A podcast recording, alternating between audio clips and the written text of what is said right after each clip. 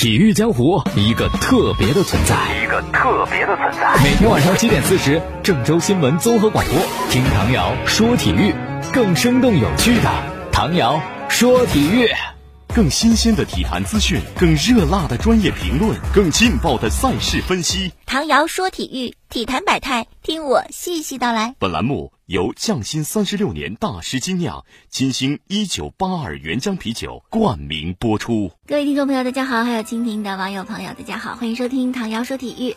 先来关注昨天晚上的亚冠比赛，是中超德比，恒大在主场对阵山东鲁能，最终结果呢是恒大二比一胜了山东鲁能队。恒大这两个进球多多少少都有些运气成分，第一个进球呢是王大雷的失误，第二个进球是人家乌龙，要感谢山东队这么一份大礼。好了，说一说情况吧。首先呢，就是在第三十五分钟，当时保利尼奥的一个助攻。王大雷出击选择的这种扑救方式，我觉得还是欠妥，然后也也也拍呲了吧，没有能够打正皮球，所以就落在韦世豪的身边啊，抬脚破门得分，一比零，恒大领先。到了第六十六分钟，鲁能队由张弛小角度的破门得分，扳平比分。第八十分钟是杨立瑜的传中，造成了郑铮的自摆乌龙，好遗憾呢。那么通过我们这个讲述，你会发现恒大的两个进球都跟年轻人有关，一个是韦世豪，一个是杨立瑜，他们也是在这个赛季之初转会的，转会费超级低。那会儿就说嘛，说恒大要成为呃国家的这个集训队，所以呢，很多年轻的未来的。啊，主力国脚要从别的俱乐部都到恒大去，而且不能够有太高的转会费，所以他们就都去了。可见这些年轻人确实非常的不错，韦世豪也好，杨立瑜也好，何超也好，等等，都挺好的。嗯，那么这场比赛呢，鲁能会比较的失望，他们是为了亚冠可以说很流利了啊。联赛呢，一些主力都没有上场，但是。为亚冠流利轮换的鲁能队依然输给了非常疲惫的广州恒大，到底是为什么呢？鲁能可以总结一下，我相信他们其中有一点就是自己的失误哈，你的乌龙也好，你的守门员的出击失误也好。不过呢，还有一点是鲁能的心结，就是他们亚冠的赛场上，自打啊就历史上自打小组出线以后进入淘汰赛从来没有赢过，所以这次是继续宿命还是改写历史呢？鲁能队肯定不愿意就此就认输了，是吧？所以说，鲁能的主教练李霄鹏就讲：“这个奉陪到底，我们回到主场要晋级，我就害怕踢平，踢输没关系。而且他们有一个客场进球啊。那么山东的媒体也认为，鲁能在客场表现挺好，踢的也不保守。恒大赢那是你们运气，你们幸运，是吧？回到我们主场还不定谁幸运呢。所以说整个来讲呢，鲁能是不服气的。”因为心中不服，才出现了周海滨的那篇微博，然后引起了一番的争论。就在比赛之后呢，周海滨发一微博，一张图片，图片呢写的是未完待续，画面是恒大的队长郑智跪趴在地上，身边站着鲁能的队长蒿俊闵。啊，就是我们不服气，你一比二这个输了又怎么样啊？我们到主场再见。呃，心情我觉得是完全没有问题的，只是这个图片，因为是一个政治跪趴在地的画面，就感觉对政治非常的不尊重。于是网上就好多球迷讨论这个事情，多数都认为周海滨你做的太过分了。那么事情的最新进展就是，记者于静一篇微博写到，昨天晚上恒大鲁能比赛之后呢，周海滨发一条微博，这微博当中图片引起了一些争议，让周海滨感到非常的自责。他专门就跟老大哥郑智取得联系，表达歉意。郑智啊就不知道这事儿，他没微博，他不了解。后来得知情况以后呢，特别安慰周海滨说：“你别往心里去。”嗯，因为郑智自己没有微博，没有办法跟球迷做互动，所以他就借助记者说，特别感谢大家对他的关心和支持啊。郑智说：“我这人儿从来没那么多事儿，我也不会介意。大家在场上是对手，但场下都是好朋友。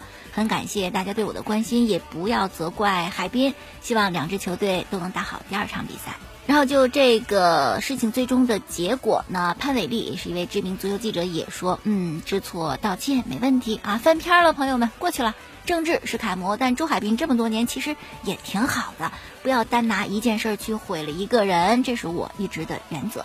其实我倒觉得吧，这图不是周海滨自个儿做的，他是用了图，然后呢贴在自己的微博上。但做图这个人不知道是谁，是吧？你单选这么一个画面，也确实不太妥当。好了，这事儿就说到这儿了。但是我觉得有一天是吧，周海滨应该还是去找郑智喝一杯，当面再说一说会更好。嗯，就喝匠心三十六年大师精酿金星九八二原浆啤酒，你们感觉怎么样呢？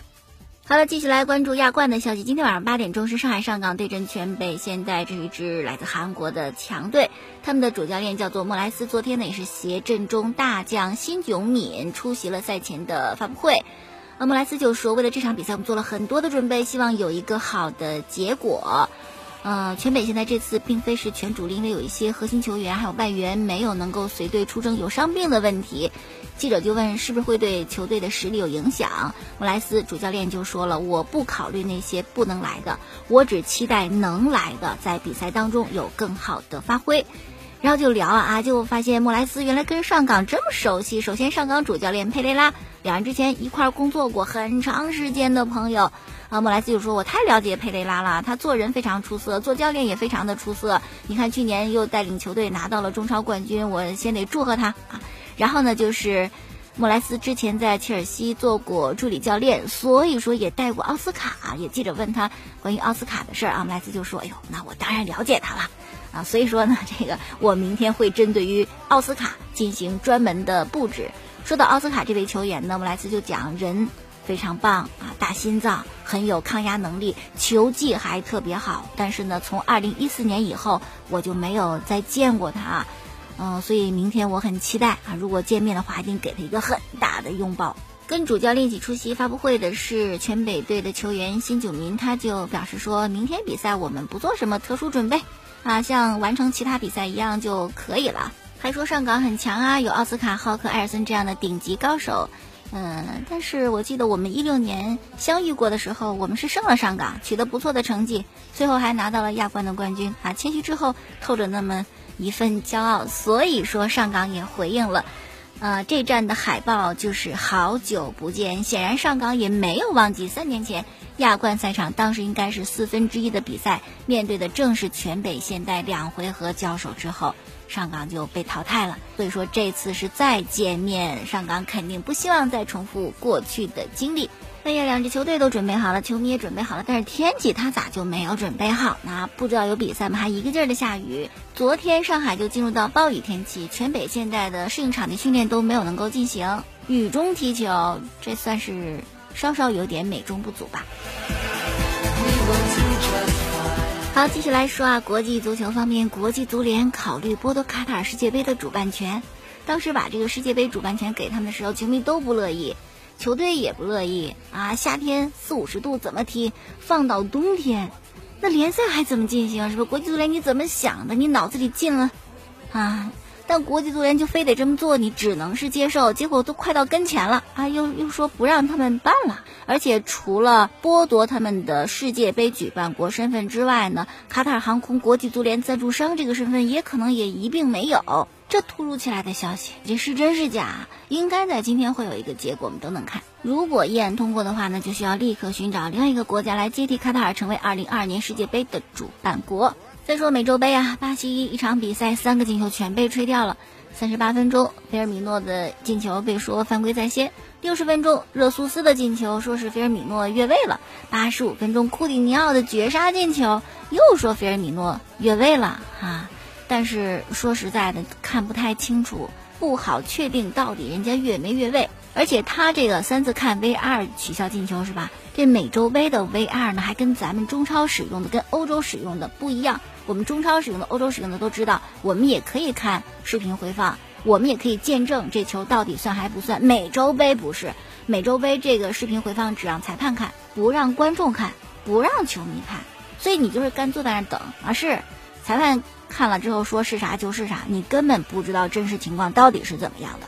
他，再说女足世界杯啊，是巴西一比零战胜意大利，巴西队的头号球星马塔打进他个人世界杯的第十七个进球，就超过了。德国男足的传奇球星克洛泽独霸世界杯射手榜榜首的位置，但是女球迷在看这场比赛的时候，她不是同步啊感受马塔成为传奇、创造历史，而是在思考马塔涂的那个口红那个颜色是什么色号的呀？一整场比赛踢完，这口红都没有掉色呀，这是什么连的，还是什么 MAC 的，还是另外一个牌子的？哎，你看女球迷 get 的点就非常独到哈，但是我觉得也挺好，不管是什么吸引他，只要能够关注足球，被足球吸引就行。哎呀，不过我也很好奇啊，也想让马塔试一下，你这个如果喝了一瓶匠心三十六年大师精酿金星酒吧原浆啤酒，你口红会不会掉色呢？一些足球的小消息，德容加盟到巴塞罗那也是来自阿贾克斯的青年才俊，他非常喜欢梅西。最近的接受采访啊，记者就问到他：“你的梦想是什么？”德容说：“我的梦想就在巴塞罗那连续获得欧冠，就像梅西那样。”记者听就懵了啊，梅西，你确定他连续获得过欧冠冠军吗？德容说：“啊，是啊，他没有连续获得过，但他也是这么想的。”哟，我觉得德隆好可爱啊。另外还有一个事儿就是巴托梅乌。介入到了德里赫特的转会谈判当中，但是依然没有动摇德里赫特的心意。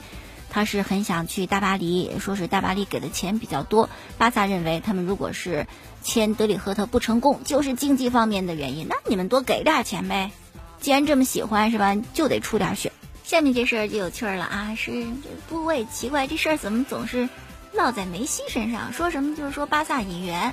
本来今年夏天最重要的引援就是引进格列兹曼啊，一点二亿买断他，都好像板上钉钉的事情。但是现如今发生了巨大的改变，好多媒体的头条都是巴萨要买内马尔啦，哎，要放格列兹曼鸽子啦。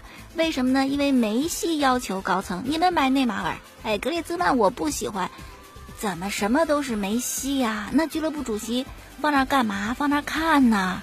如果都是梅西做决定，你们高层那工资给人家好吧？西班牙的世界报是这么说的：说梅西打电话要求巴萨主席巴托梅乌啊买回内马尔，这样就等于牺牲了格列兹曼。还有些媒体是说，整个巴萨更衣室都比较喜欢内马尔，不太欢迎格列兹曼，因为当年他算是耍了巴萨一下，是吧？说来又不来的，然后对他应该是感觉不那么好。还有些媒体也爆料说，巴萨的更衣室大佬们已经开始给内马尔打电话了，欢迎你回来，再见面实在是太好了。我觉得这事儿吧，如果你说更衣室大家什么态度啊，可能梅西会说喜欢内马尔一些，但如果你说强行要求就得买内马尔，那是不可能的。梅西这性格绝对不会做越界的事情，不会越俎代庖，所以这事儿到底是怎么出来的，特别的莫名其妙。巴萨一直沉浸在美好的过去，就是当年的 MSN 组合实在是太棒了。很希望内马尔再回来，不过搁以前的事不大可能，大巴黎死活不放人。但后来由于出了一档子事情啊，大巴黎对内马尔简直是忍无可忍，于是他们决定球队未来围绕着姆巴佩进行建设。巴黎主席埃尔赫莱菲就说了嘛啊，就是我们不欢迎把自己凌驾于球队之上的球员，这攻击对象就是内马尔。这个事情其实存在着，就必须要解决。因为大巴黎有两位大牌球星，一个是成名已久的内马尔，还有一个是未来新星姆巴佩。两个人看起来表面相处融洽，但是无论场内还是场外，很多的冲突点，比如说他们都想罚点球，都想主罚任意球，都想成为队内的第一射手，都想赢得金球奖。那谁也不想让谁盖过自己啊！那么两虎相争怎么办呢？大巴黎最终决定卖掉内马尔，让姆巴佩成为球队的球星。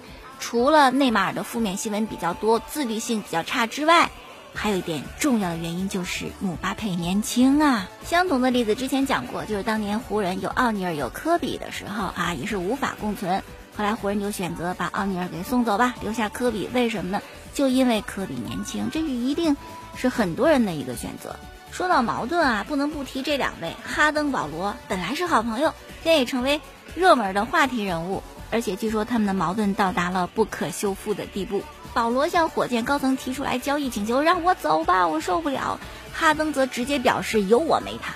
据说两位已经近两个月没有说过话了。保罗还试着修复关系啊，给哈登什么沟通一下，但哈登始终没有回应。他们两个的矛盾点在哪？就互相谁也不服谁。那火箭最终应该会放弃的是保罗吧？肯定留下哈登。